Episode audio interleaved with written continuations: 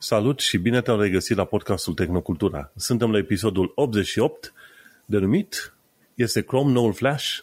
Gazele tale preferate, Vlad Bănică și Manuel Cheța te salută. Salutare, Vlad! Salutare, salutare! Uite că am fost, am fost și noi într-o mică vacanță, ca să zicem așa, am avut episodul trecut și de, bine ce am venit din vacanță, cred că se aude și în uh, fișierul audio, am venit cu un COVID de toată frumusețea, așa că dacă oamenii nu mă înțeleg, e bine să trimită reclamații la redacție arondtehnocultura.com Mergem pe mai departe. Subiectele principale de astăzi sunt Zero Day, Zero Day Flow în Chrome, probleme cu eBay, Cyberpunk 2077 Mods și Amazon Shopping. Pe toate platformele pe care asculti tu podcastul ăsta, nu uita să dai un like, share și, bineînțeles, să lași un rating ca să ajungă la cât mai mulți oameni. Pentru că am auzit că podcastul ăsta este pe placul oamenilor. Așa că mersi fain și de comentarii și de e mail și de sugestii. Nu uitați și rating-uri pe platformele unde ascultați podcastul ăsta. Thank you very much, cum să spune. Vlad, cu da. ce te-ai mai lăudat tu în ultimele... Cred că, cred că discutăm de două săptămâni deja, nu? Că celălalt episod a fost filler episod cu ghilimele de rigoare. Da, um, da, și dacă tot l-ai menționat, hai să începem mai întâi prin a-i mulțumi lui uh, Florin, care ne-a lăsat și un coment la episodul ăsta, um, care e încântat de, de podcastul nostru și de informația pe care o află din el. Și uh, îți mulțumim, Florin, pentru comentariile tale. Cu drag uh, facem treaba asta și ne bucurăm că, că voi apreciați.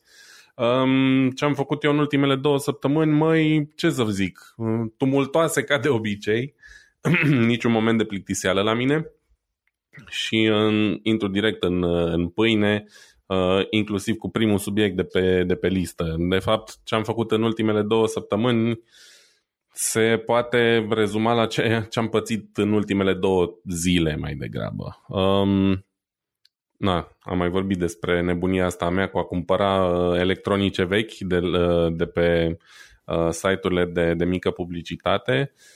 Prin electronice mă refer în general la linii audio din astea japoneze, făcute în Japonia uh, de prin anii 80-90. Și, atunci și pentru prin... publicul japonez strict erau alea? Sau nu, cum? nu, nu, nu neapărat. Asta Ideea e în felul următor. De pe prin 95-96 încolo, nu prea s-au mai făcut chestii în Japonia, sau cel puțin nu pentru Europa.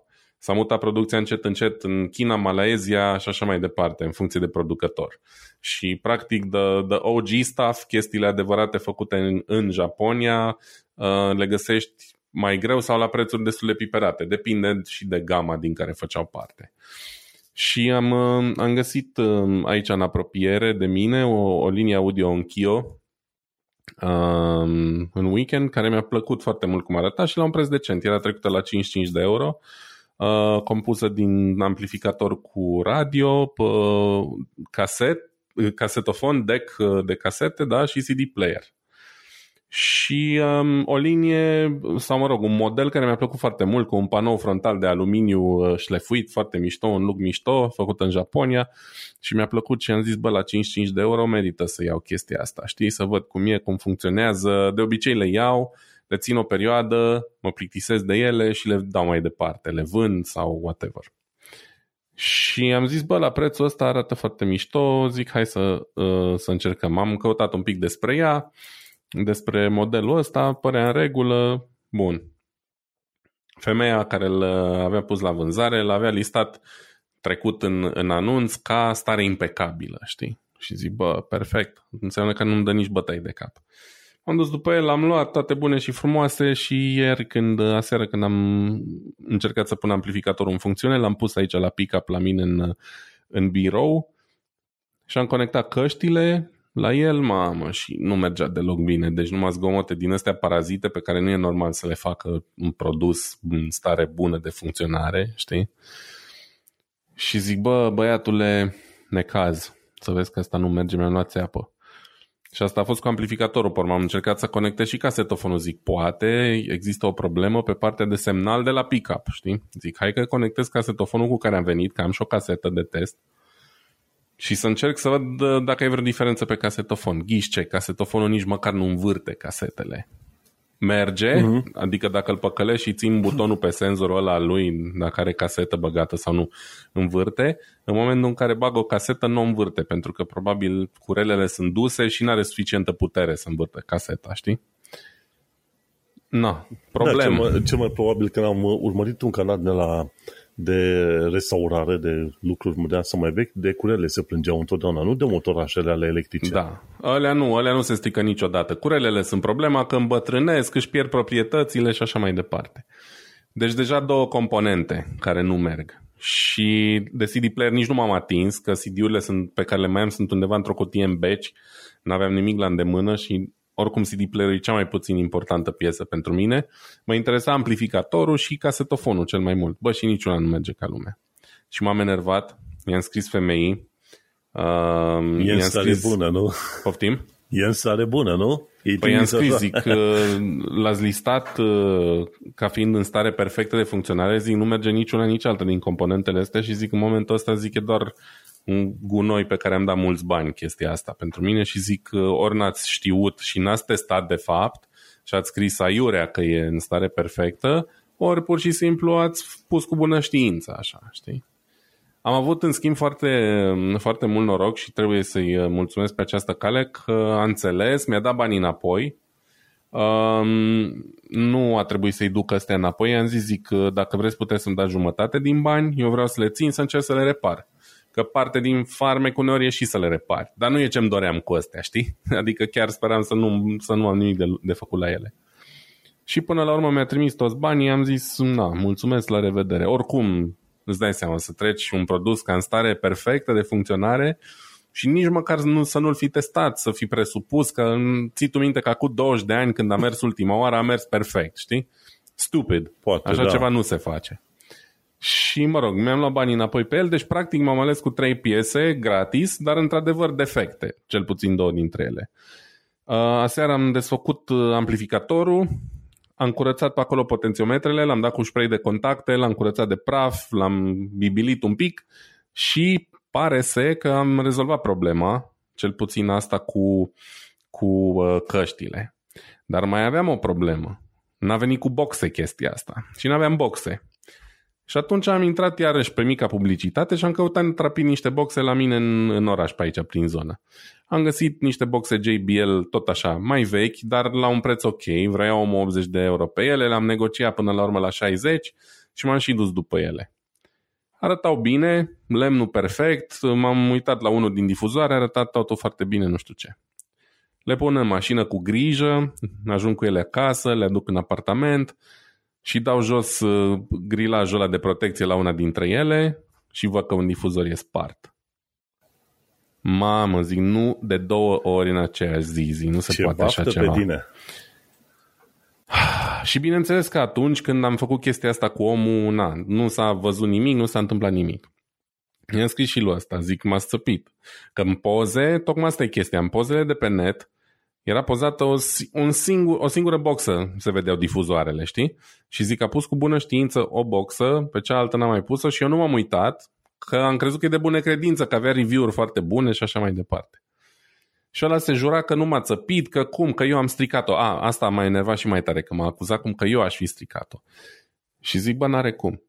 Și am pus mâna iarăși pe, pe marginea aia membranei, care teoretic e de cauciuc sau de spumă în funcție de model, și mi-am dat seama că e putrezită, e putrezită efectiv toată și în momentul în care am pus mâna pe ea s-a sfărâmat ca un iepuraș de ciocolată care stă să se topească. Deci exact la modul ăla, toată membrana și la celălalt difuzor la fel și la boxa cealaltă, aia care părea întreagă la fel, deci putrezite toate difuzoarele.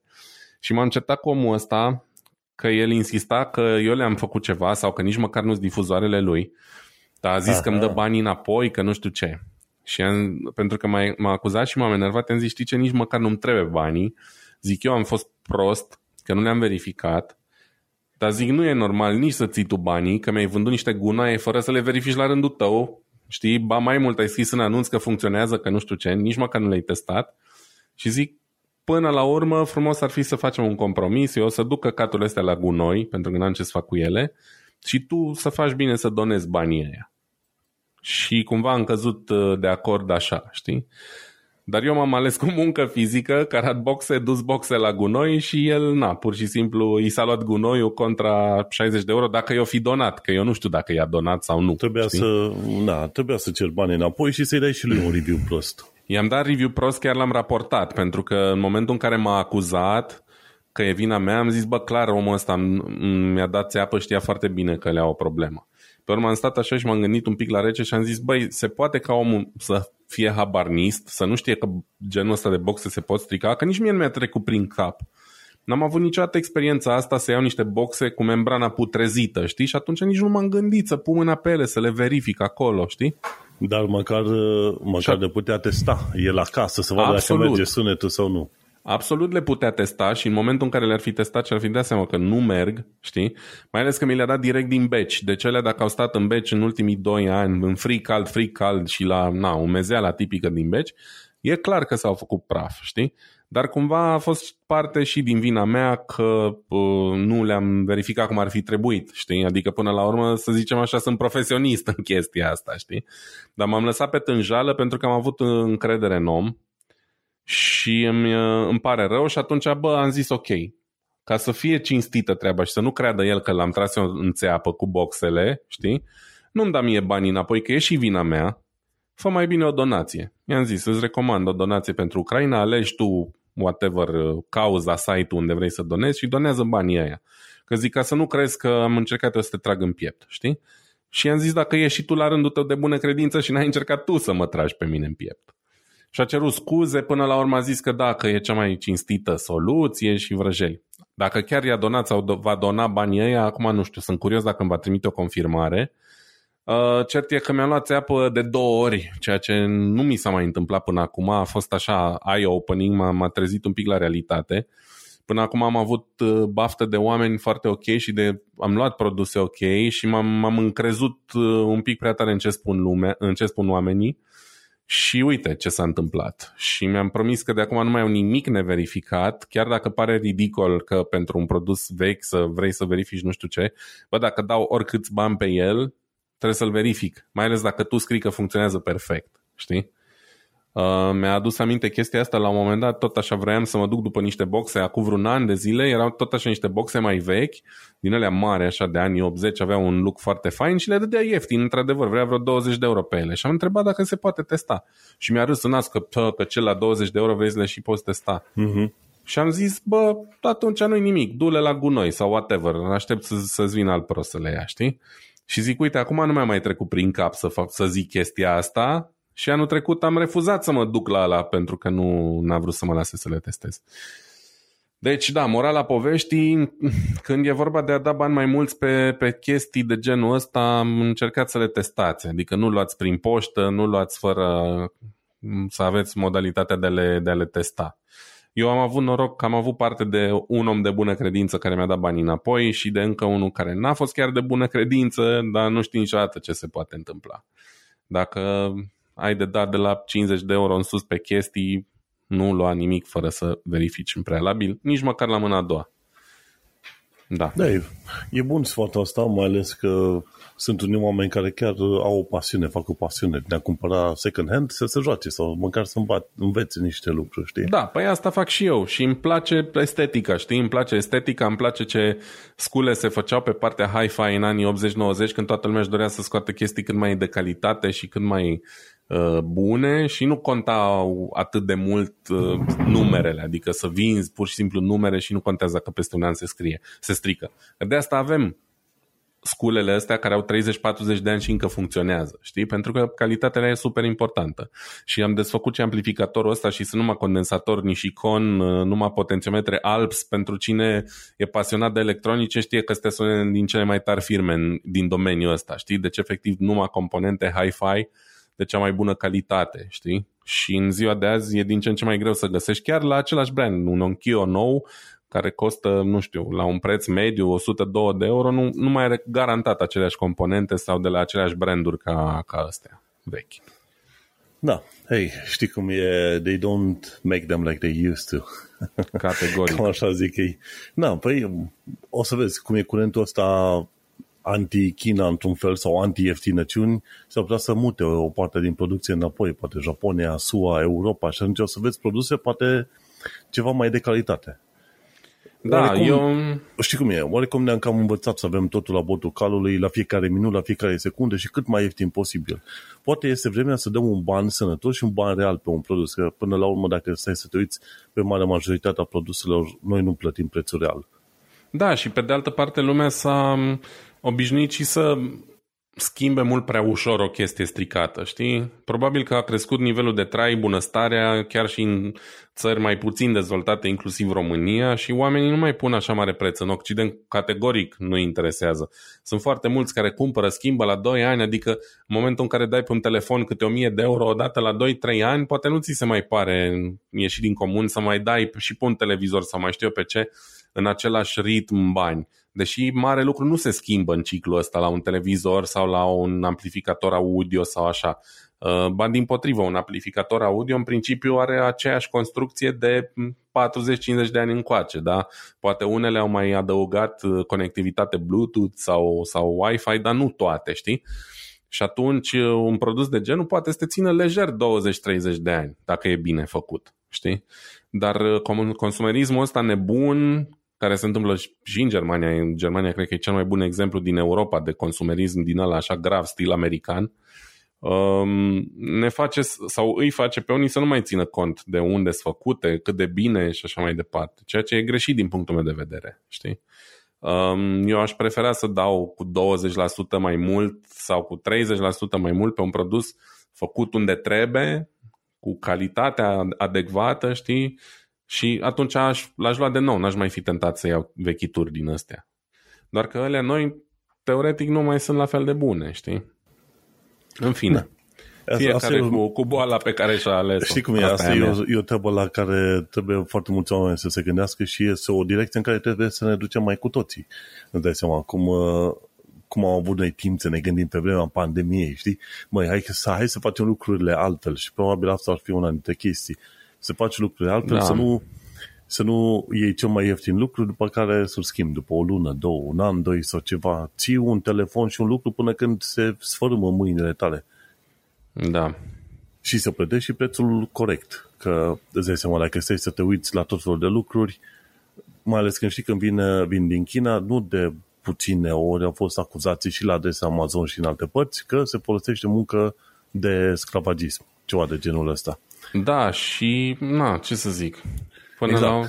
Asta e, nu mai, nu mai continui. Hai să mergem și la, la subiectul meu pe acolo. O chestie foarte faină ce am făcut în ultima perioadă a fost să reinstalez Cyberpunk 2077. Și unul dintre motivele pentru care l-am reinstalat a fost că îmi place să mă plimb cu mașinile, bineînțeles, să ascult podcast, că eu cam asta fac. Am jocul Fuel PC mergi, cu, mergi în jocul respectiv cu mașinile pe dealuri. Te duci ca nebună de colo-colo.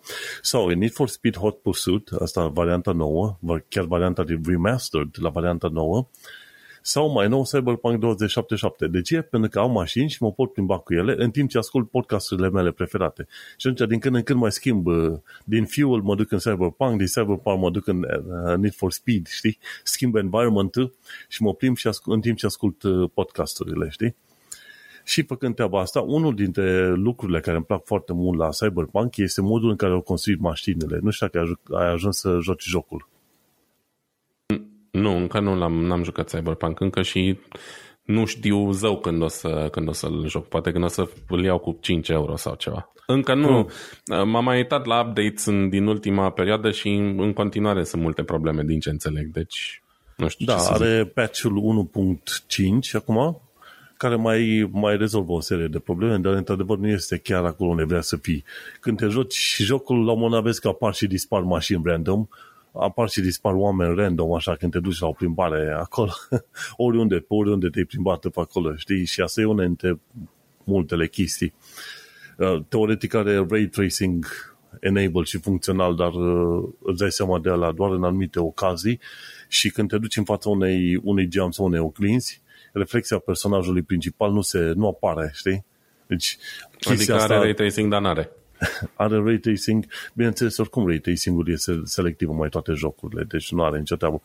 Dar, în schimb, pe mine ce m-a interesat, într-adevăr, e faptul că au mașini, poți să alegi din ceva mașini, ori food mașini de la NPCs și modul și detaliile pentru fiecare mașină sunt efectiv extraordinare.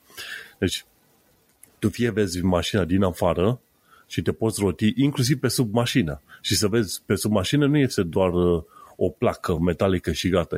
Se vede foarte bine pe unde sunt țevile, pe unde sunt roțile, totul foarte bine construit. Iar în mașini, uh, în ele, poți să vezi bordul.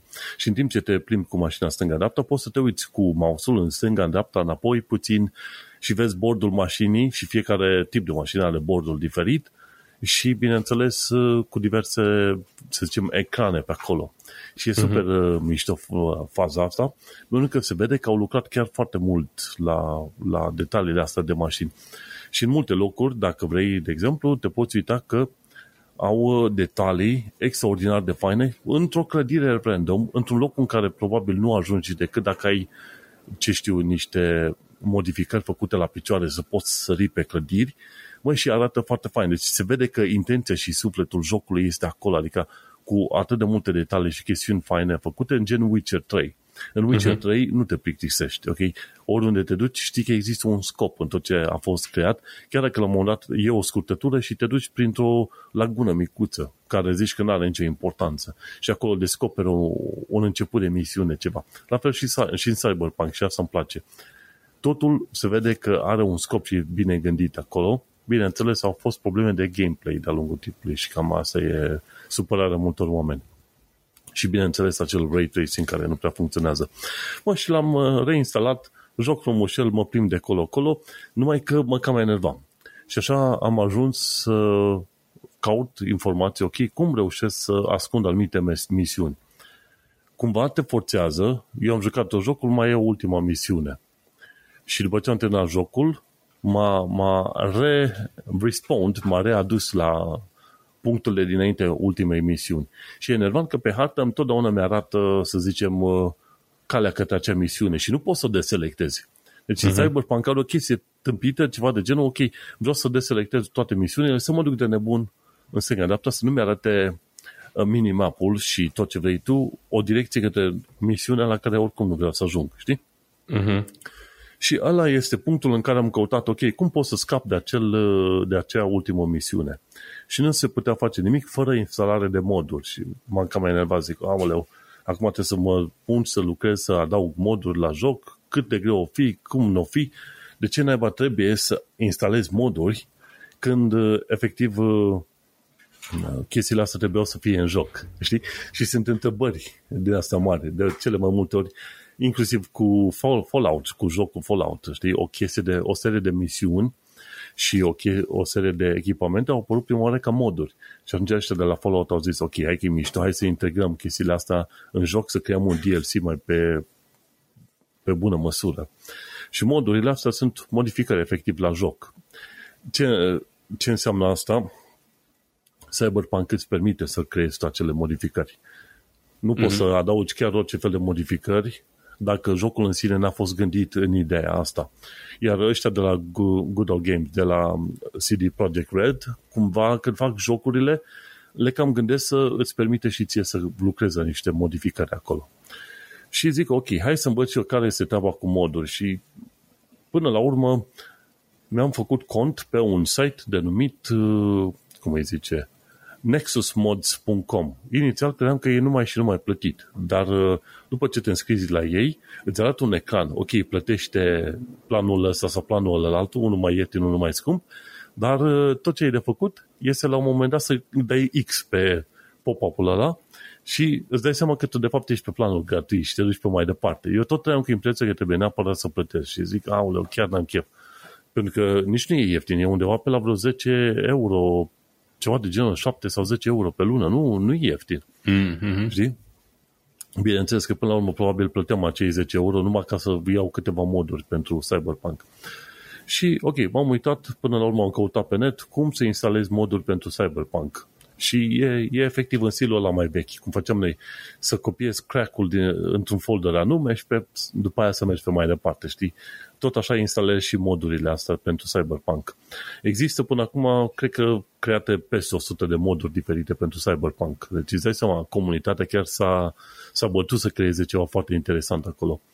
Și atunci, ok, am învățat cum să instalez moduri și mi-am instalat vreo câteva moduri. Și unul dintre ele este Quest Untracker, care chiar aia și face. Îți permite să ascunzi toate questurile și te duci liniștit pe hartă. Mamă, tu știi de când vreau chestia asta? O căutam, o, o fierbeam în, în capul meu, cred că de mai bine de un an și ceva, că ultima oară când jucasem jocul ăsta, când a fost? Anul trecut în septembrie-octombrie, nu ceva de genul ăsta. Mm-hmm, Știi? Da. Și am lăsat, lăsat jocul pentru un an și l-am uh, reluat acum. Și zic, măi, ce, ce bine este, după ce am instalat acel mod, în sfârșit să reușesc să joc jocul fără să mă enerveze cu harta aia idiotă când chiar nu am nevoie de ea, știi? Și am reușit să instalez modul ăsta și am mai instalat încă un mod care se numește Metro System. Nu știu dacă ai auzit de chestia asta. Știi că sunt create niște stații de metro, dar pe care nu le poți folosi. Mm-hmm. Ideea este că alea au fost create, alea sunt, să zicem, oarecum funcționale în joc, numai că dintr-un oarece motiv ăștia de la Cyberpunk nu le-au, nu le-au activat. Probabil s-au gândit că ar fi prea multe probleme cu nu știu ce chestii. Poate erau, da, erau deja prea multe probleme și le-au dezactivat, cine știe. Da, pentru că ce am făcut o perioadă bună din timp, eu mi-am petrecut-o sărind de pe clădire pe clădire ca să ajung pe acele șine acolo la, la uh-huh. trenul, la metrou, ca în ideea că poate, poate prind și eu un metrou din ăla și aproape niciodată nu prindeam pentru că toate stațiile alea sunt atât de sus puse încât nu le prind și la un moment dat nimerești pe anumite șine, dar duc, nu duc uh, unde vrei tu să ducă, nu duc pe nicăieri. Și așa că, până la urmă, am descoperit pe site-ul ăsta la Nexus Mods și Metro System. Și am instalat și este super mișto. Te, după ce instalezi modul ăsta, pe hartă îți arată intrările pentru metrou. Separate de fast, uh, uh, cum îi zice, fast travel point. Ai travel points normale pentru autobuz și ai fast travel points pentru metro. Și te duci la alea, după care te duci în, uh, în metrou. Metroul va fi o singură garnitură în care ai loc de probabil, ce știu, 10-12 oameni. Poți să schimbi câteva locuri, dreapta, față, față dreapta, față stângă, spa și în spate, sau apeși pe Q să vezi din afară trenulețul respectiv, știi?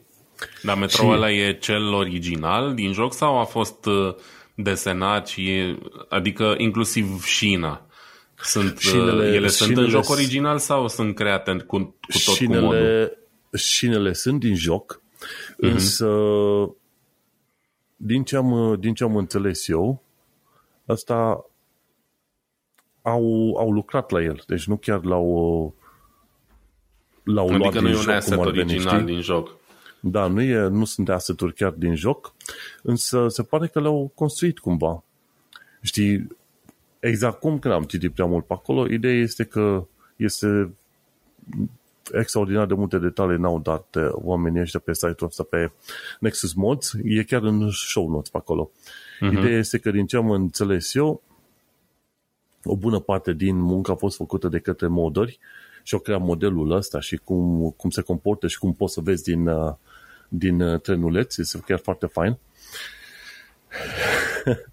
și am, am văzut cum au reușit până la urmă să creeze acest, acest să zicem, trenuleț. Treaba care e, când lași camera să fie la nivelul șinei și nu o controlezi tu, la un moment dat o să se supra, suprapună cu trenulețul. Și ce o să vezi? O să vezi că personajul tău principal este de fapt o motocicletă. o motocicletă care merge cumva pe acea șină. Și modul în care au construit ăștia vagonul este cumva în jurul acelei motociclete, înțelegi? Dar nu vezi asta decât atunci când intră în glitch, în, în acea situație problematică și nu e ușor de observat. Dar este o tehnică destul de interesantă, aplicată, mi se pare, inclusiv la Fallout, mi se pare, uh, Nuka World, atunci când au creat ăștia trenurile, să meargă de acolo-acolo, de fapt au avut un NPC și pe capul NPC-ului au pus uh, un fel de pălărie, care pălărie, de fapt, era un, o garnitură de tren. Deci se fac niște chestiuni de astea mai fantasmagorice la un moment dat ca să integreze un sistem când de fapt nu există chestia aia pe acolo, știi? Am și înțeles. se pare că ceva de genul s-au făcut și ăștia. Vagonul nostru în cod undeva e de fapt un, uh, o motoretă care merge pe acea șină și din jur împrejur are forma asta de vagon. Știi? Da, da, da. Foarte da, păi asta, asta eram curios. Dacă trenul era inițial acolo și l-a descoperit cineva și l-a făcut să meargă sau dacă au uh, desenat ei un, un tren nou. Nu, îmi pare că l-au desenat ei. Dar este foarte simpatic că te poți sta pe locul din față, pe locul din spate și am făcut treaba asta, m-am plimbat câteva turi în alea în timp ce ascultam uh, un podcast, You're Not So Smart. Eu ascult podcastul ăla cât de des apare și ascultând podcastul ăla m-am plimbat cu mentorul ăsta mai bine de vreo 40 de minute pe tot felul de curse, știi, de colo-colo. Uh-huh. M-am uit pe partea stângă, m-am uit pe partea dreaptă. Adevărul e că este grafica extraordinară, când te uiți la oraș, fie că e zi, fie că e noapte, când te plimbi pe acolo, este într-adevăr super. Cyberpunk este genial în modul în care l-au construit și viața pe care au băgat-o în joc. Și de aia am vrut neapărat, neapărat acest metro system. și cred că cu ocazia asta ar trebui să ajung la punctul în care, ok, cum ajungi să folosești moduri pe, pe cyber, Cyberpunk? Și este chiar destul de ușor. În principiu, ce trebuie să faci este să, în primul rând, îți faci un cont pe nexusmods.com E un cont gratuit, o să fie foarte bine, ușor de făcut, în 5 minute n-ai nici treabă să-ți faci contul respectiv. După aia afli unde este efectiv uh, locul unde este instalat jocul. Cyberpunk este instalat în GOG, uh, GOG Galaxy Games. E, în cazul meu, dar fiindcă eu am instalat uh, Cyberpunk prin GOG uh, Galaxy, luat direct de la tipii ăștia de la CD Projekt Red, îl găsesc în uh, local disk C program files XA, x86 Go Galaxy Games Cyberpunk 2077. Și atunci ce se întâmplă? Acele moduri când le downloadeze pe site-ul nexusmods.com trebuie instalate în fișierul bin și după aia te duci în x86. Și apoi în x86 îți dă voie să pui lucrurile în, uh, într-un folder numit plugins. Bineînțeles, când vrei să instalezi modul ăsta Metro, în primul rând ți se cere să instalezi un mod numit Cyber, Cyber Engine Twix, ăla ar trebui instalat prima oară. Și după ce ai instalat la Cyber Engine Twix, îți creează un folder în plugin Cyber Engine Twix unde ai uh, un alt folder numit Mods și acolo o să fie copiate de Quest Tracker și Train System, așa cum le-am copiat eu, știi? Și efectiv când downloadezi de pe Nexus Mods, tu downloadezi un fișier rar sau zip. Îl dezarhivezi pe calculator și atunci o să-ți arate în, în interior o structură, gen bin x86 și după care o să spună ce știu. Hai să ne uităm la Question Tracker, de exemplu. Extract this și la Question Tracker are bin 86, x64, pardon, plugins după aia Cyber Engine Tweaks, pe care l-am instalat deja, și după aia Mods, și după aia e un folder numit Quest Tracker. Tot ceea ce e de făcut este să copiezi folderul Quest Tracker în uh, folderul de game de la Cyberpunk. Și gata, ai instalat modul. Bineînțeles, trebuie să ai uh, jocul închis, pentru că nu o să, n-o să ți recunoască pe loc. Dacă jocul pornește și ai instalat modul, nu o să recunoască pe loc. Trebuie să ieși din joc și pe să repornești ca să-ți recunoască modul. Și atât. Eu cred că e ceva mai complex, dar până la urmă nu, a fost relativ simplu. Downloadezi un uh, fișier rar, îl uh, dezarhivezi, vezi folderul, uh, structura de folder dinăuntru și atunci copiezi fișierele alea în bin x86, în plugins și după aia Cyber, cum îi zice, frate, folderul Cyber Engine Tweaks în zona aia. Super nu ușor, până la urmă l-am instalat și a fost uh, făinuț, știi? Uitasem cum mi-am ieșit din mână, înțelegi? Ce înseamnă aia? Să-ți ieși din mână când nu mai crăcuiești jocuri. nu sună rău, poate în momentul în care o să mă hotărăs și eu să-l iau, să-l încerc direct cu, cu moduri din prima, să vedem așa cum e o experiență la prima mână, cu niște moduri acolo. Dacă ajută da. metroul ăla în vreun fel, de exemplu, sau nu știu. Metroul e mai mult, mai mult o chestie vizuală și de distracție dacă vrei să vezi orașul mai de sus, cum, cum se plimbă de acolo-acolo. Cam, mm-hmm. cam atât e toată situația. Înțeles. Nu te ajută, cred că nu sunt, cred că nu e nicio misiune în care metroul ăsta este important. Înțelegi? Okay. Dar toată lumea a vrut, a vrut efectiv să, să vadă, pentru că se vedeau cum trec metrourile pe sus și nimeni nu avea acces la ele. O altă mm-hmm. chestie la care n-ai acces în principiu în jocul ăsta sunt mașinile zburătoare. Mm. Okay. Sunt câteva misiuni în care vin mașini zburătoare, vin soldați, polițiști de pe mașini zburătoare, dar tu nu ai acces la așa ceva. Și unul dintre modurile viitoare, cred că așa va fi cineva să creeze o, o mașină de aia zburătoare, să te plimbi și tu prin aer, fă, în voie. Am înțeles. Și ala, dar uh, cam atâta, ți-am spus. Eu mi ieșisem din, uh, din mână și ziceam, oh, o să dureze prea mult și o să fie prea greu. Dar de fapt nu. E, e foarte fain și cred că o să merită să pornești direct cu modul. De ce? Pentru că nu o să te mai enerveze cu misiunile alea direct pornite, înțelegi? Uh-huh. Pe care nu le poți deselecta. Adică întotdeauna trebuie să ai una dintre misiuni selectate. Am înțeles. Bun. Și hai că am terminat cu ce am făcut eu în ultimele două săptămâni la nivel de tehnologie. Am o mică chestie de pomenit, e Image of the Day, 6 versus pi. Dacă te uiți la imaginea aia, o, să te, o să-ți placă foarte mult. Că m-am uitat și m-am și prins. la, la o intersecție se întâlnesc 6 și pi. Și la un moment dat 6 zice, după tine, că vorba aia, 6 zicând că e mai mare, ok, lasă pe ăla mai mic să treacă, știi? Ideea e că de desubt titlul pozei astea zice A decision Sharon came to regret, Sharon fiind 6. Știi? De mm-hmm. ce? Pentru că pi este 3,14, dar are o secvență infinită de cifre. și că after you, știi, lasă piul să treacă, dar numai că nu, nu se va termina niciodată.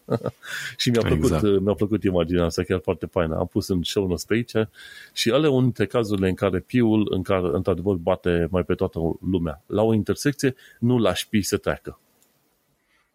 Bun.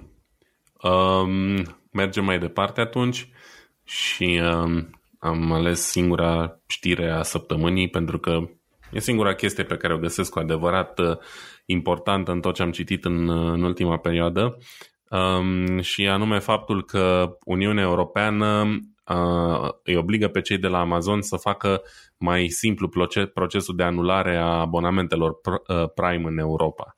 Uh, am mai vorbit noi cum Uniunea Europeană, de bine de rău, ne acoperă spatele destul de mult pe, pe partea asta de uh, legi destinate consumatorului în online. Și una dintre legile um, bune care ies din chestia asta e fix asta. Pentru cine nu are Amazon Prime sau nu a avut niciodată și nu știe procesul, trebuie în felul următor. Să te abonezi la Amazon Prime e extrem de ușor. Trebuie să apeși un buton la propriu, pe urmă îți dai datele de plată și gata. Ți-ai făcut Amazon Prime. Să anulezi Amazon Prime e un calvar și nu doar că e un calvar, e aproape imposibil dacă nu dai un search pe Google. Pentru că din când în când... Am fost acolo, am fost acolo. Exact. Din când în când Amazon modifică procesul și mai ascunde un buton și îl mai mută într-un meniu sau un submeniu și așa mai departe. Eu, de exemplu, cum folosesc Amazon Prime? Dacă am nevoie în vreo lună de Amazon Prime, că am o lună în care știu eu că comand mai mult sau să am nevoie de chestii, îmi fac abonament. Sau îmi fac abonament atunci când primesc câte o ofertă, trei luni la jumătate de preț sau o chestie de genul ăsta. Dar nu l-am tot timpul, permanent, din două motive. Unul la mână, Amazon Prime Video și așa mai departe. Nu mă interesează, iar partea de nu știu, beneficiile Amazon Prime, treaba aia că uh, vine mai repede sau așa, sunt aproape inexistente în ultima vreme. Deci eu tot ce comand fără Amazon Prime vine cam la fel de repede, uh, poate o zi întârziere uneori, ca atunci când am Amazon Prime. Și atunci nu merită, pur și simplu. Uh, Ad-free music cu Amazon Music. Amazon Music mi se pare cel mai slab dintre toate serviciile astea și nu l-aș folosi oricum, din, niciodată. Iar uh, treaba asta cu Prime Gaming iarăși e o chestie care pentru mine e take it or leave it, nu mă interesează deloc. Și atunci, iarăși, Prime îl folosesc doar când pot profita cu adevărat de el într-un fel sau altul. În fine, asta înseamnă că anulezi destul de des Prime, adică cel puțin o dată, dacă nu de două ori pe an. Și în ultimii trei ani pot să zic că nu țin minte să fi fost de două ori să se fie anulat la fel abonamentul la Prime fără să exagerez.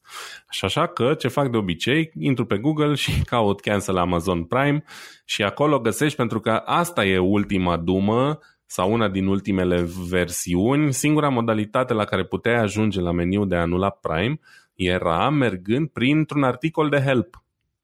Înțelegi? Deci mergeai în cont, mergeai la setări, mergeai la mama setărilor, nu exista nicăieri opțiunea, trebuia să cauți pe Google sau în help Amazon ca să găsești un articol de help unde e un link de cancel. Bun. Dar la fel am făcut și eu când am căutat, de exemplu, Prime pentru Family, dacă se aplică.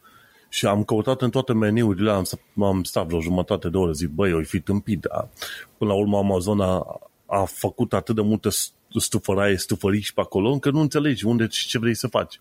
Da. A trebuit să caut pe Google și la fel, cum ai zis tu, de pe Google m-a trimis pe un help file de la Amazon și de acolo un link către setarea care mă interesa, ceea ce e extraordinar de ridicol. Da. Asta e o tehnică numită așa foarte frumos, ca să nu sunt că toate tehnicile astea care sunt anti-om, anti-cetățean și de căcat pe românește, um, și care în mod normal se numesc tehnici de design manipulative, au și o denumire frumoasă, se numesc dark patterns, adică da, sunt da. niște tipare întunecate, știi? Nu vorbim uh, urât despre lucrurile care sunt anti-noi. În fine, amuzant. Ideea e că acum Uniunea Europeană îi va obliga să pună un buton la vedere și să nu existe mai mult de patru pași uh, prin care să se facă chestia asta. Față de cum era până acum, pe lângă faptul că ajungeai foarte greu acolo, ai vreo 4-5 pop-up-uri în care zice că anulezi, dar ești sigur, dar nu vrei să mai încerci, dar hai că-ți mai dăm nu știu ce. Și cu limbaj din ăsta, la un moment dat ai cancel my benefits, după ai scrie continue to cancel sau keep my membership. O chestie inutilă, îți mai bagă ceva pe gât. În fine, niște porcării. Pentru ceva ce am zis, credeți-mă pe de la cuvânt, e semi-inutil. Da, da, știi cum e? Au învățat, au învățat de la firmele astea de transport aerian. Ale la fel îți fac. Mulți fac. Tocmai asta e problema, că din ce în ce mai, multă, mai multe com- companii, corporații fac chestia asta. Eu, de exemplu, astăzi am cancelat hostingul de la Bluehost, care, pe care l-am ales random când mi-am făcut blogul și mi-am dat seama că n-am mai scris de foarte mult timp pe el și n-are rost să plătesc. Și atunci o să cancelez blogul din nou și pentru puținele ocazii când o să am chef să scriu ceva pe blog, o să folosesc o platformă gratis. În fine, ideea e că și la Bluehost a fost la fel de, de ridicol, de greu să cancelezi ceva ce pare banal, niște hosting la un website da? un buton pe care scrie doar renew. Nu există nicăieri cuvântul cancel sau end, e doar renew și când dai renew, ai acolo două opțiuni, renew automatically sau manually și când dai pe manually e ca și cum ai cancela, pentru că dacă nu îți reînnoiești manual, automat se cancelează. Deci extrem, extrem, extrem de stupid și la limita legalității și a moralității până la urmă, știi? Um, mă iertați, eu nu sunt așa uh, cum să zic eu, hotărât și convins împotriva pirateriei în momentul în care uh, companiile fac și tot ce le stă în putere la limita legii ca să ne convingă să dăm niște bani pe chestii de care nu avem de fapt nevoie. Și atunci, da. uh, cum să zic eu, nu știu exact la cine e adevărul și, uh, da, mă rog. Dar ce vreau să zic, am mai scris acolo um, o chestie că în Germania este ridicată la rang de artă chestia asta. În Germania este mai mult decât ridicol ce se întâmplă. În principiu, dacă vrei să anulezi orice formă de abonament, de subscripție sau de membership la ceva, trebuie să treci prin niște pași cel puțin la fel de grei ca la Amazon, dacă nu mult mai grei. Un exemplu foarte simplu și foarte recent, avem cont la o bancă care se numește DKB, da? Deutsche Kreditbank sau o prostie de genul ăsta. DKB face parte din sistemul bancar german care e uriaș, E o bancă din asta inventată cumva tocmai pentru oameni care au nevoie de un cont de salariu și, mă rog, mai poți acolo să faci niște un fel de investiții și așa mai departe, dar e o bancă fără sedii, în primul rând. Da? La modul Revolut, doar că Revolut e fintech, nu e chiar bancă, sau mă rog, acum a devenit bancă. Da? Dar ăștia sunt o bancă care nu au sedii. Mi-am făcut cont, care a fost motivul? Um, nu aveau comisioane la deschidere și așa, dacă băgai o sumă de peste 750 de euro în cont lunar și um, erau recomandate pe toate site-urile astea de comparatoare și de teste din Germania, erau recomandați și acum dacă îi cauți de KB, sunt probabil pe primul loc sau printre primele locuri. La egalitate cu ING și cu încă câteva instituții de genul. Bun. Asta a fost motivul pentru care mi-am făcut uh, cardul. De ce îl închid? Îl închid pentru că aplicația arată ceva făcut de Banca Națională a României prin 2002 sau ceva, deci e ridicol de proastă. arată mai degrabă a o pagină HTTP 2 sau ceva, HTML 2, pardon, decât a o aplicație modernă de telefon, funcționalitate foarte proastă. În 2022 nu poți să-ți schimbi pinul la card, deci efectiv nu mai țin minte de când am avut un card pe care să nu pot schimba pinul um, sau să mi-l pot seta măcar pe la inițial. Nici măcar n-am găsit unde pot schimba parola de acces la aplicație. Nu mai pun că nu există decât aplicații de mobil. Nu poți să faci management al contului bancar de pe PC. Nu au așa ceva. Și momentul în care, adică cireașa de pe tort a fost în momentul în care am vrut să resetez parola pentru că nu mai țineam minte și trebuia să instalez aplicația pe un alt telefon uh, am dădeam click pe linkul de schimbat parola, ăla mă ducea la un articol de help care m-a aruncat înapoi în linkul de schimbat parola. Și era, uite așa, un cerc din ăla vicios, în care nu re- n-am reușit. Și am zis, ok, e timpul să nu mai fie lene, să anulez mizeria asta și, na, chit că asta înseamnă că va trebui să-mi schimb conturile din care plăteam anumite chestii. Și am, m-am mutat la ING, care ING, cum să zic, Asta, asta e așa, o paranteză, o fac foarte scurtă. ING am avut și în România și cunosc aplicația și era foarte ok, cu funcționalități moderne la tot ce te aștept, similar cu Revolut, N26, bla bla. ING-ul din Germania e cam cu și asta, cu vreo 5-6 ani în urmă față de cei moderni, dar e mult mai bine decât la ei alții. Am putut să-mi aleg PIN-ul, Uh, am toate opțiunile la vedere în cont și am și site, pot să fac chestii de pe, de pe website direct, ceea ce eu prefer. Prefer să mă duc la PC sau la laptop decât să fac de pe telefon anumite chestii. Uite că e bine că dai informații din asta, știi? Pentru că, în mod normal, toată lumea trăiește cu impresia că dacă te duci în Germania, e, câi, sunt câinii cu colaci în coadă, au și miere undeva sub coadă, știi? Ceva e, de genul ăsta, știi? Asta, asta am crezut și eu la un moment dat, poate, știi? E normal până nu te lovești de niște chestii. Dar, în fine, am făcut o paranteză și ce vreau eu să ajung este DKB, da? Care e atât de înapoiată din punct de vedere funcționalitate și așa mai departe. A trebuit să-l anulez ei bine, ce opțiuni crezi tu, Manu, că au oamenii ăștia de la banca asta, în Germania, puterea financiară a Europei, uh, pentru a anula un abonament la ei, sau mă rog, un cont? Nu știu, eventual să sun la ei, doar atâta. Sau nu, a, stai că mi-aduc aminte, discurs de Germania, trebuie să trimiți o scrisoare scrisă, de mână. E, e să știi că ai două variante. Ori scrisoare, cum ai, tocmai ai zis, ori trei litere din trecut fax. Fax. Deci poți trimite o scrisoare sau poți trimite un fax. N-am mai văzut un fax din circa 2002. Da, da, dar știi că am discutat noi. Poți să trimiți fax din Gmail. Am înțeles. Asta nu înseamnă că e ceva ce mi-aș dori să fac. Da? Deci noi au obține... Știut ea, au știut ea de la Gmail, bă, pentru ăștia din Germania. Care culmea nici nu prea folosesc Gmail. Că asta e chestia. Gmail nu e popular aici ca în alte părți ca cont de mail. Ăștia au ale lor proprietare. Mă rog. Deci, mail uh, nu se poate. Telefon nu se poate da. Buton în aplicație nu există. Buton pe website cu atât mai puțin. Două variante de secolul XIX, fax sau scrisoare fizică. Și ghiși ce am făcut? Am plătit la o altă firmă 4 euro ca să trimită ei scrisoarea pentru mine în format corect, cu toată informația necesară, bla bla, ca să n-am surpriza să-mi fie respinsă cererea sau mai știu eu ce mizerii, invenții nemțești uh, le mai trec lor prin cap. Deci, e un sistem care unul la mână te țin, încearcă să te țină captiv prin faptul că nu spune la dispoziție metode simple de a anula și doi la mână creează business pentru unii care doar cu asta se ocupă. Website-ul chiar așa se numește, se numește Abo Alarm. Și cu asta se ocupă.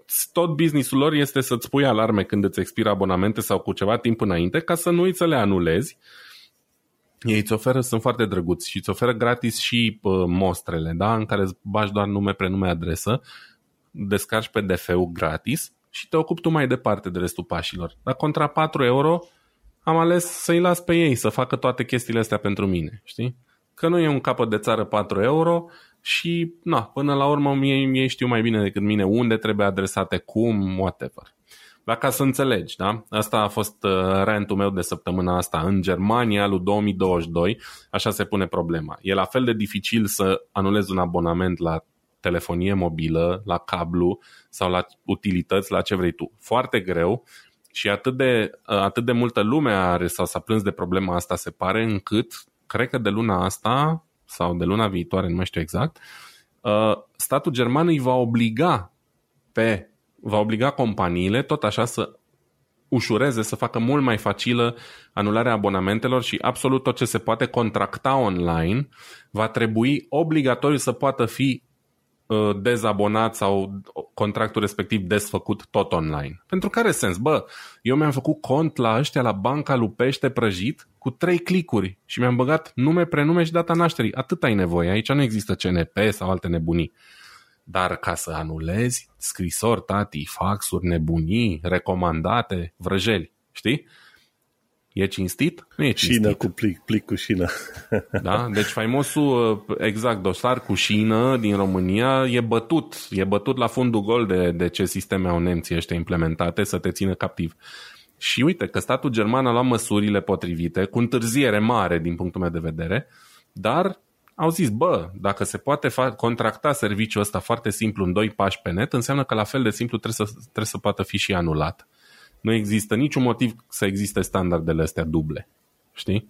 Și mă bucur enorm să văd când state uh, fac demersuri în, în direcția asta. Cred că România are deja de multă vreme legi de genul ăsta sau în România în orice caz e mult mai simplu. Eu, eu de exemplu, contul ING din România l-am închis cu două clicuri pe telefon. N-a trebuit să merg la sediu, nu nimic cum e normal, cum e modern, da?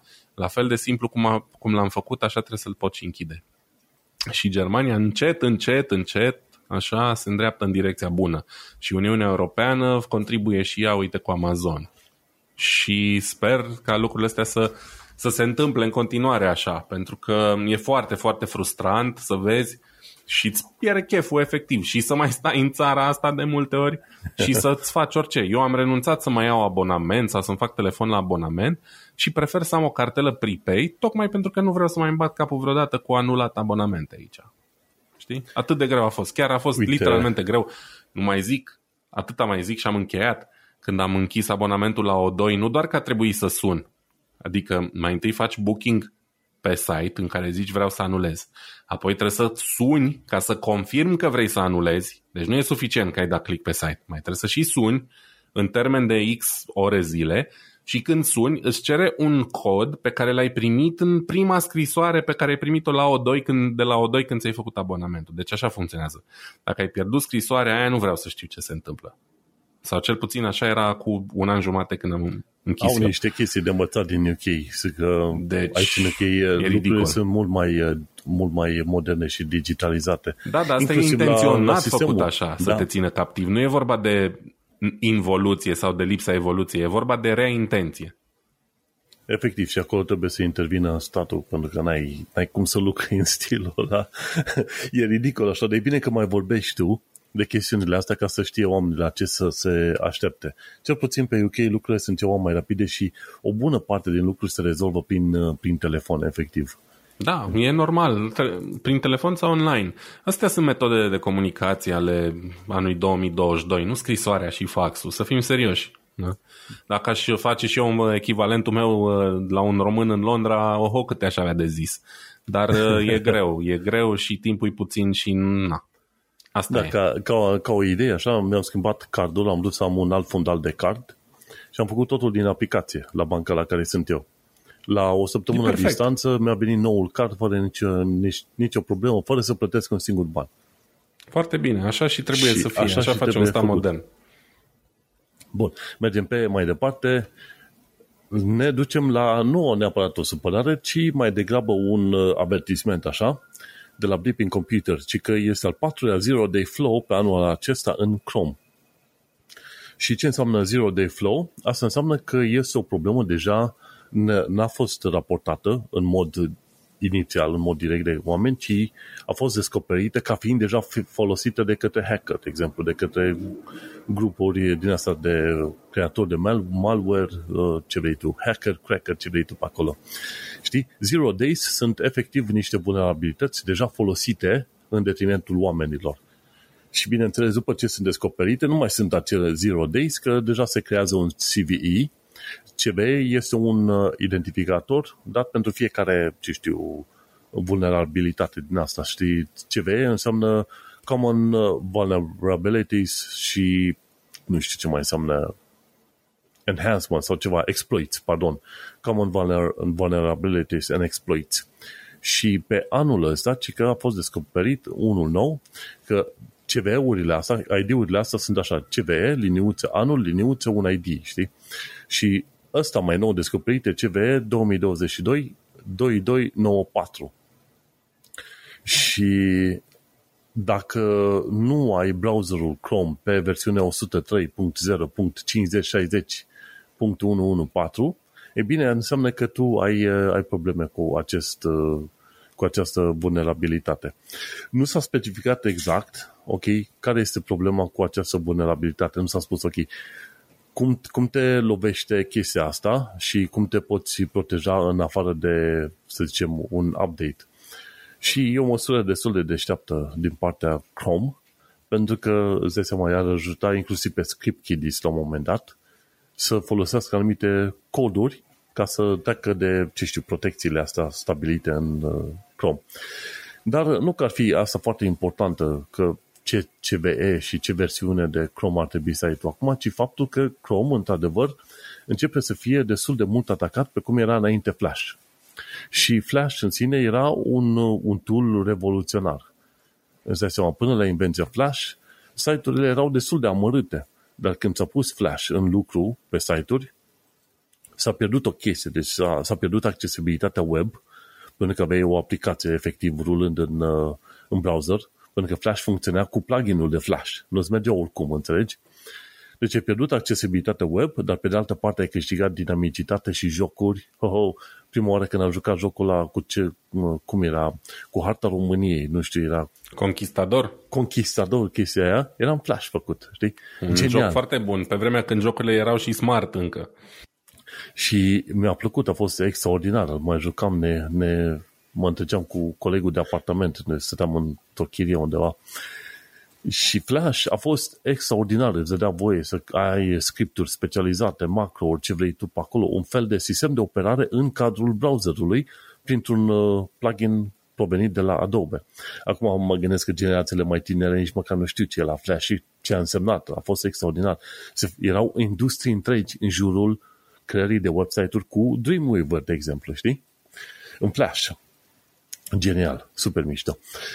Însă, scuze, da, scuze, uh, te întrerup rapid cu un site nou, ai zis de Conquistador și am intrat pe site Așa. și um, scrie aici sus, nu există date despre o conexiune între conquistador.ro și site-ul anterior, iar tot ce mai găsești pe pagina asta este de ce Bitcoin e limitat la 21 de milioane și încă niște discuții despre criptomonede. Super. Așa. Foarte trist.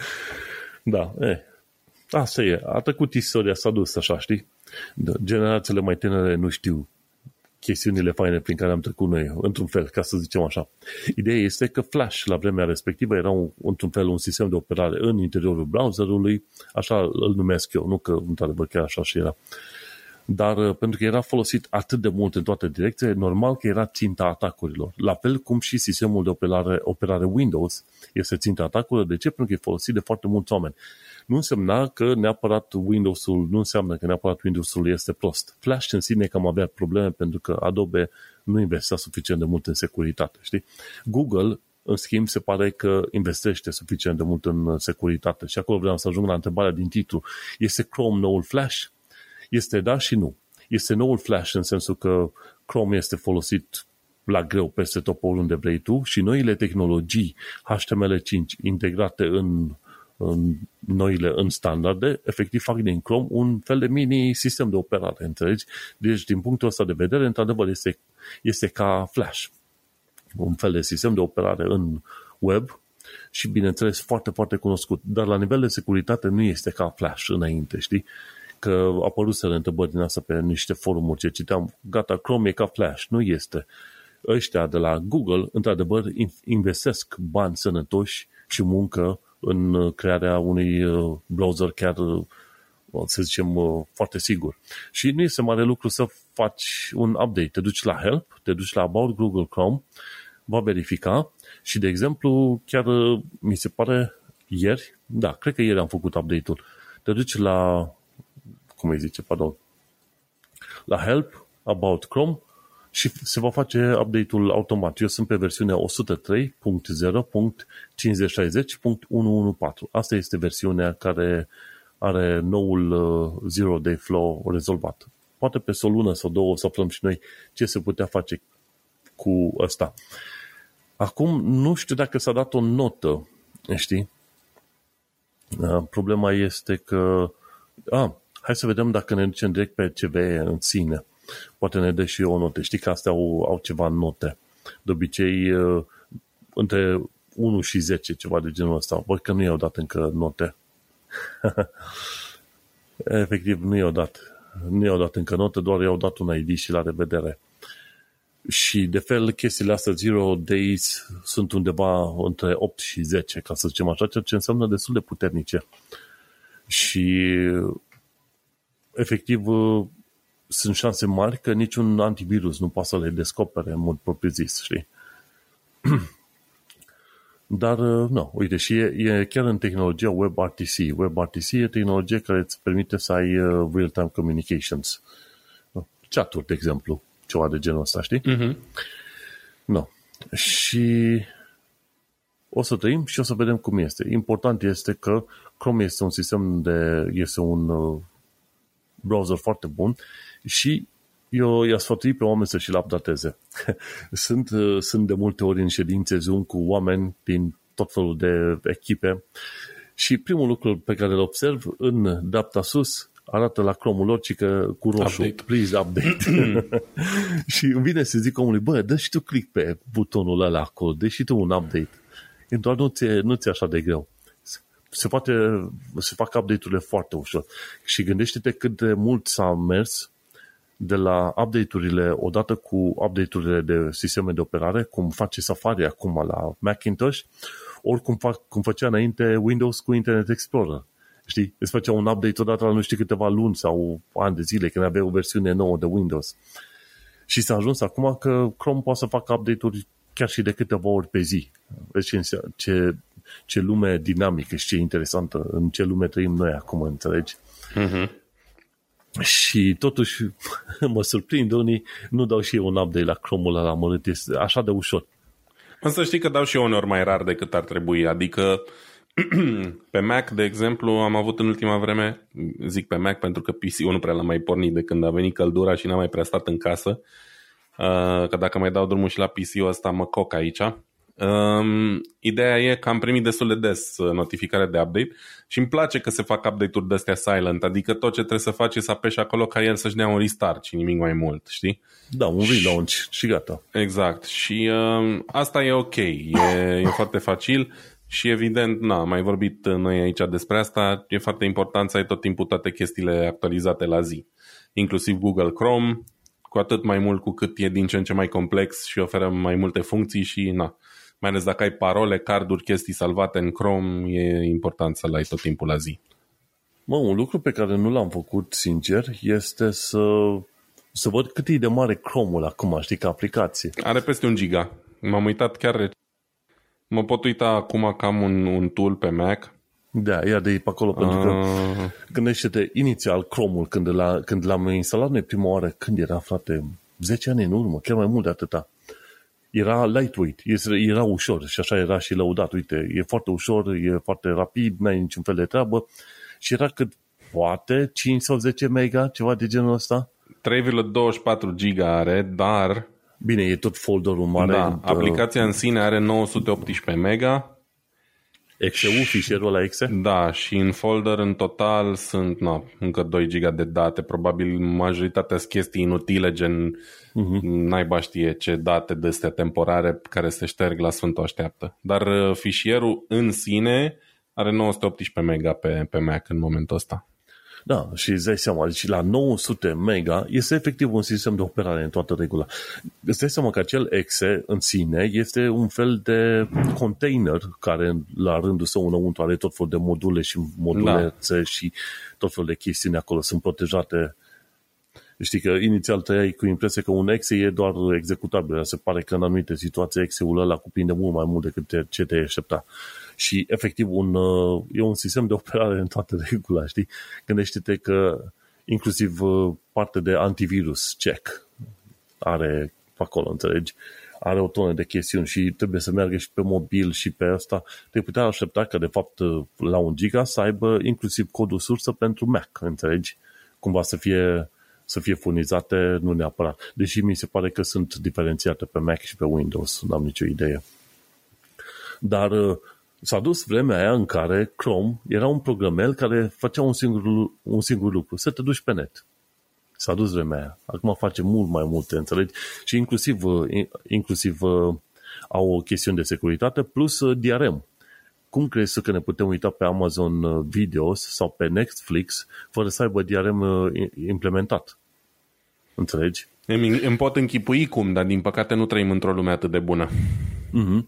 Deci, în principiu, nu ne putem uita la filme pe Netflix la fără DRM. Deci DRM-ul este și este, conlucrează împreună cu tot așa un tool sau o utilitate DRM în Windows, înțelegi? Asta două lucrează împreună. DRM, DRM utilitarul din Windows cu cel din Chrome să-ți permite să vezi prin Netflix acel uh, film. Nu este, nu este tot una cu logarea pe un website oarecare și de unde poți să vezi și tu un film prin download doar oricum. Mm-hmm. HTML-ul a evoluat foarte mult și îți permite să ai un video, înțelegi, atâta timp cât uh, sursa, serverul pe care este acel video îți permite să faci streaming, înțelegi? Și atunci mm-hmm. poți să vezi filmul ăla pe bucățele chiar foarte fain. Și atâta timp cât ai filmul urcat pe un Amazon S3, să, să zicem, bucket, ceva de genul ăla, pe un server de la Amazon S3, ăla mi se pare că by default ei îți permit să faci streaming. Știi? Și acolo n-ai nevoie de DRM. Dar cu, cu Netflix și cu Amazon Video, da, mult mai multe tehnologie, mult mai multă nebunie uh, tot amestecată pe acolo, știi? Chrome-ul este un tool extraordinar, dar acum sper eu că nu o să ne mănânce prea multă memorie pentru mult timp, îți dai seama. Dacă te uiți la cât uh, în Task Manager te-a rupt. Mănâncă, mănâncă destul de multă memorie și din ce în ce mai multă mănâncă, din păcate. Știi, uite, am 2 GB de memorie și am doar câteva taburi deschise, știi? Sunt foarte multe servicii. În fine, mm-hmm. cam, cam aia vreau să zic.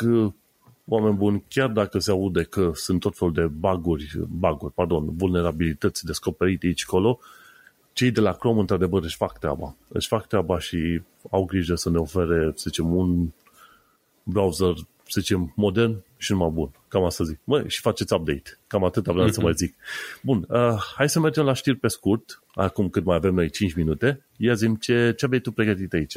Um, înainte să, să zic uh, ce aveam pregătit, mi-am adus aminte acum că am primit un mesaj pe, pe Reddit de la un, uh, unul din fanii noștri înfocați, de la Ștefan, um, iar referitor la discuția pe care am avut-o um, în episodul trecut despre muncă, um, și anume despre faptul, despre uh, ce facem noi, despre faptul că eu lucru cu diagnoză on board, OBD și așa mai departe, și mă întreabă dacă sunt softuri uh, pe care le-aș recomanda și vreau să răspund foarte rapid la întrebarea asta.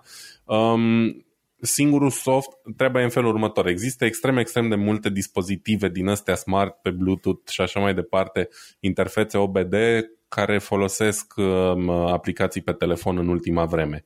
Există niște uh, dongle-uri din astea destul de generice de prin China care merg pe majoritatea modelelor de mașini și care se conectează la aplicații generice. Cea mai re- renumită dintre ele sau cea pe care am folosit-o e Torque. Da? T-O RQUE, Torque sau Torque Pro. E o interfață din asta, o aplicație de diagnoză care merge cam cu majoritatea dongle-urilor ăstora chinezești din câte știu eu.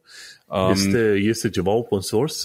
Nu e open source, nu. E o aplicație sau nu cred că e open source.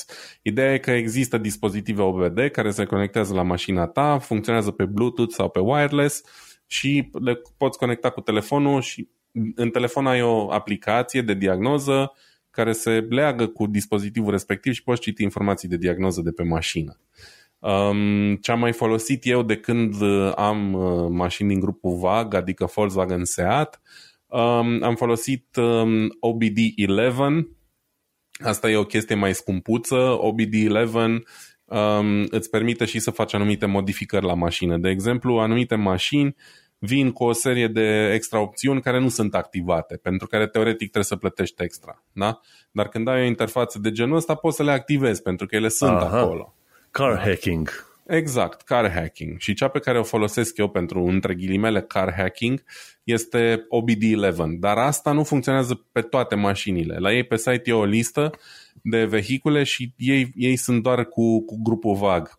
Pentru BMW, Mercedes, alte mărci, există alte tool despre care nu știu să, să spun. Uh, dar da, îți permit, de exemplu, nu știu, cornering lights, da? Uh, n-ai activată funcția aia care când iei de volan îți aprinde proiectorul stânga sau dreapta de ceață, ca să vezi mai mult pe colțul ăla. Și teoretic asta e o funcție pe care o poți uh, activa prin, uh, prin dispozitivul ăsta. Eu o folosesc 90% din timp să citesc diagnoză, să văd dacă totul e în regulă cu motor, cutie, etc. Am încercat și să activez niște funcții, dar mașina mea le are cam pe toate alea pe care le poți activa, deci nu m-a ajutat la nimic. Știi? Ce-mi doream eu foarte mult să activez era să, în momentul în care bag mașina în marșalier, oglinda din dreapta să coboare ca să filmeze bordura, știi? Să văd, să nu cumva să lovesc bordura, etc. Asta e o chestie pe care BMW o are standard de prin 2000, cred, sau 98, ceva de genul. Și care la mașinile non-premium, sau cel puțin în gama Volkswagen uh, AG, nu e oferită decât ca extra opțiune. Și am activat-o, dar tot nu funcționează pentru că ăla vine cu un modul de memorie pentru scaune și eu nu am modulul ăla de memorie, Aha. știi? Și atunci eu pot activa funcția în calculatorul principal, dar pentru că lipsește modulul nu se întâmplă nimic. Atunci nu, pur și simplu nu are cum funcționa. No, cam, cam asta fac eu cu el. Asta e paranteza. Deci, Ștefan, îmi pare rău, prea multe recomandări nu am pentru tine. Găsești pe net dacă te interesează pentru un model anume sau cel mai bine întreb la, un, la cineva care se ocupă cu, cu testare, diagnoză în service pentru că e un pic diferit de ce fac uh, eu și eu n-am acces decât la tool din astea standard de, de fabrică, să zic așa, și no, pe nu le pot recomanda sau nerecomanda. Acum uh, am o întrebare așa, deci dacă ai un tool din ăla și te duci înăuntru și dezactivezi tot ce poți dezactiva, uh-huh. e ceva mission critical acolo care putea dezactiva? Nu, nu. Chestiile critice nu pot fi accesate pe interfața de diagnoză. Um, trebuie să-ți închipui, am mai vorbit noi despre rețelele de mașină. Rețeaua de diagnoză e o rețea care dă acces la multe codări și astea așa se numesc, codări, știi? Adică ai softul care e instalat pe o unitate de comandă și după ce instalezi softul, ai codări, da? De exemplu, vorbim de modulul ăsta de memorie scaune, să zicem, și codările tale sunt, nu știu, câte uh, memorii să aibă, 2, 3, 4, da? În general sunt 2 sau 3 dar unii poate folosesc același modul pentru scaune cu două memorii, alții pentru trei. Da? Și poți coda chestia asta. Care e range-ul în care să se ducă spătarul, de exemplu, în pana mea, în, în hexadecimal, de la 180 de grade la 90, să zic. Da? Tu poți să codezi toate chestiile astea. Apoi, în calculatorul principal al mașinii, tu poți coda ce funcții vrei să uh, transmită. Da? X, Y, Z că toate trebuie să... Dar nu există nimic ce poți dezactiva să nu mai pornească mașina. Pentru că chestiile critice nu sunt codabile pe interfața asta. Ele sunt codabile, dar trebuie un nivel mai mare de acces, știi? Ca să, le, ca să poți ajunge la ele. Da. În fine. Um, ce mai rămăsese mie de zis pentru azi, foarte pe scurt, am găsit uh, știrea inițială e din The Verge. Aici am pus doar linkul direct către site, că mi se pare mai uh, relevant. Uh, Um, este vorba de um, o arhivă de manuale de jocuri de Super Nintendo, Super NES sau cum îi zicea în Europa Super Famicom um, făcute de un Twitcher pe care îl cheamă Peebs. Recunosc că nu m-am uitat la el, n-am auzit de el până acum, dar ce a făcut el aici e foarte tare. El zice aici că uh, se ocupă cu bătut jocuri de, de Super Nintendo și uh, și-a dat seama că nu există o sursă bună de manuale pentru Super Nintendo pe internet. Și atunci, de câțiva ani, uh, se uită prin Wayback Machine și-a cumpărat un scanner, a făcut, și-a făcut prieteni și a adunat manuale Uh, le-a scanat și le-a pus în Internet Archive pe toate. Și acum există o colecție completă, toate jocurile de Super Nintendo pentru uh, America de Nord, din câte am înțeles, toate manualele.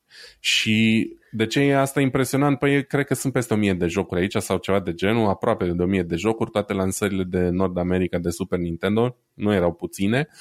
Și e important pentru că ce nu înțelege lumea sau poate multă lume nu, nu-și dă seama, mai ales dacă sunteți mai tinerei, că în anii 90, când existau consolele astea, nu exista internet. Și atunci, ca să termini anumite jocuri, era crucial, era foarte important să vezi ce scrie în manualul cu care au, cu care au venit jocurile, pentru că acolo aveai anumite hinturi, anumite chestii, știi? Nu e valabil pentru toate, dar pentru multe.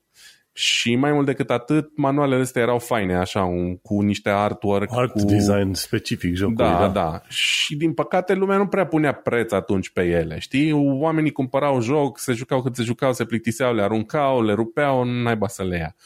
Și între timp lumea și-a dat seama că și ele aveau o valoare, da, că jocul nu e complet fără manual în primul rând, că au și ele valoarea lor și că ar fi bine să le conservăm, mai ales pentru ăștia completionists care, care vor să termine jocurile. Probabil că s-a găsit în situația de a nu putea termina anumite jocuri fără informații din manualul ăla, știi? Și atunci, dacă sunteți pasionați de console retro, jocuri retro, mai ales Super Famicom, Super NES, Um, găsiți aici, am pus link în show notes, toate manualele. În primul rând arată fine să le vezi, le sunt scanate la, la rezoluție foarte bună, sunt open source și, na, adică open source. Nintendo nu cred că e foarte fericit că ei vor să aibă un control din ăla maniacal pe toată proprietatea lor intelectuală, dar în fine, ele sunt aici nu cu scopul de a face bani. Omul nu cere nici măcar donații, nu are Patreon sau reclame, e pur și simplu un serviciu în folosul gamerilor uh, retro și mi s-a părut foarte mișto că a reușit să colecționeze toate manualele astea, să le scaneze și să le pună la dispoziție pe internet. Și cam atât de la mine pentru azi. Hei, uite aici, chiar mă uitam acum la câteva manuale din astea și e super fain. Efectiv, e o bucată de istorie și o, a jocurilor pe care oamenii cumva au ratat-o. Și cel puțin cred că am ratat-o noi prin România. Noi am făcut salturi din astea, știi? Noi n-am, n-am prins vremurile alea, cum e în Stranger Things, anii 80, un progres așa, pas cu pas a lucrurilor. Noi când am prins, am halit am halit ce am putut. știi, ne-am dus, ne-am dus de nebune, așa, știi? Dar, uh, uite, apropo de cărți din astea, uite că și Cyberpunk, când cumperi jocul de la Good Old Games, de la tipii ăștia, au, uh, îți dau un fel de guidebook. Un guidebook de 258 de pagini cu art store, cu art, cu tot ce vrei tu pe acolo, cu explicații, cu cine și cum a scris anumite chestiuni, desene după desene, istoric, tot ce vrei tu, 258 de pagini, chiar acum am uh, downloadat de pe GOG și e, e super tare, uite, îți explică o tonă de lucruri de astea, știi? Firefight, cum, cum, cum se manevrează jocul ăsta, cum te joci, de exemplu, line of sight, știi? Cum să te, să te ascunzi după colț să joci un joc, știi? Genial, uh, genială cartea asta. Și n-am apucat să o urmăresc pe toată, dar au inclusiv varianta de uh, tabletop. Deci Cyberpunk se poate juca și, cum îi zice, ca un joc din ăla de D&D, înțelegi? La masă, cum stai pe acolo, știi? Numai că nu, e mult mai complicat așa, fiecare cu treaba lor.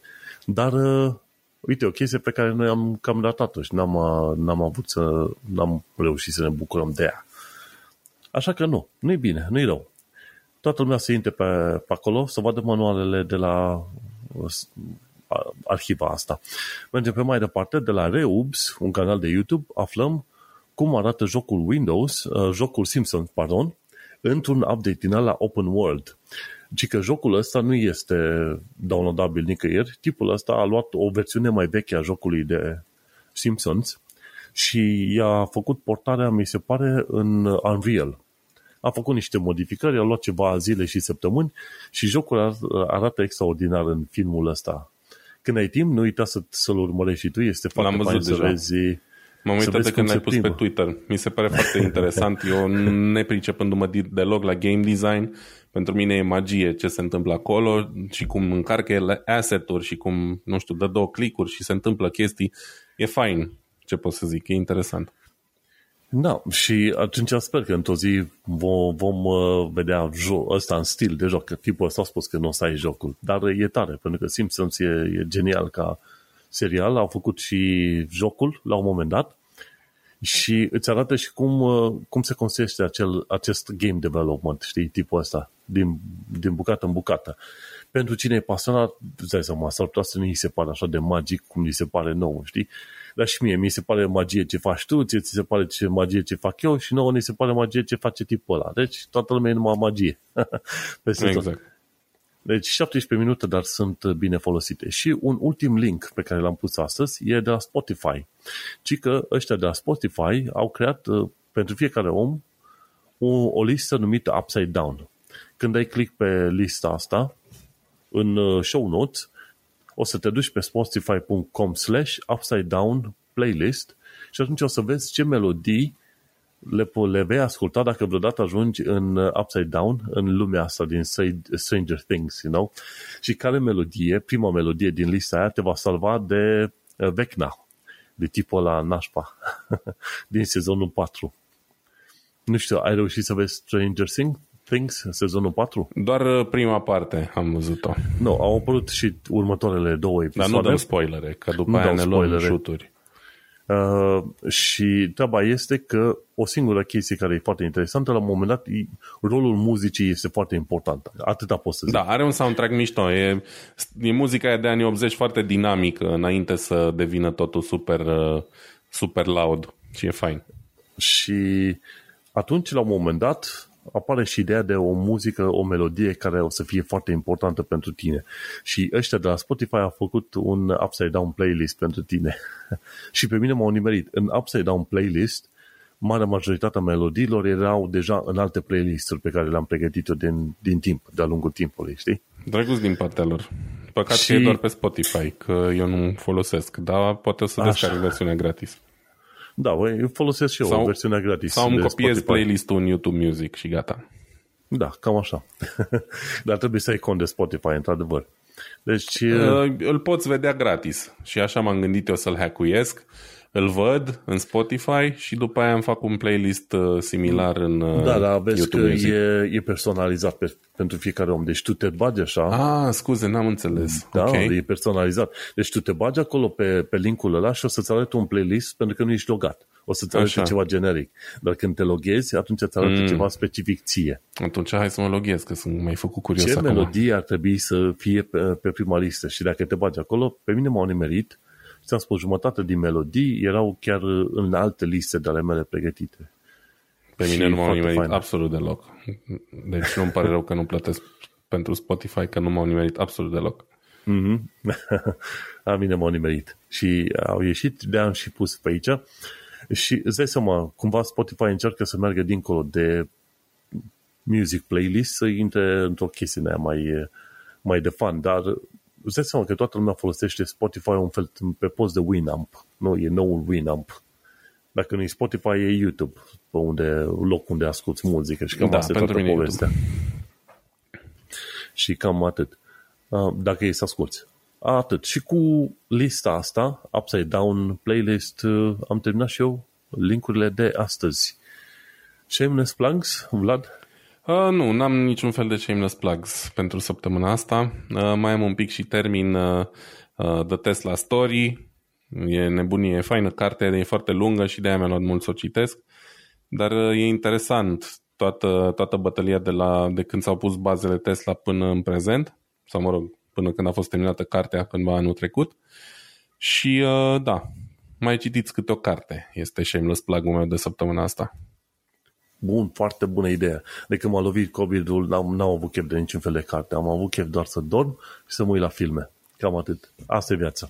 În cazul meu, mă găsești pe manuelcheța.com unde am podcastul Un român în Londra și acolo afli de tot felul de chestii legate de viața în UK, în Londra, diverse lucruri pe care le descoper, comentarii și, bineînțeles, știri la, la, la săptămână, nu la zi, dar știri la săptămână legate de viața în UK.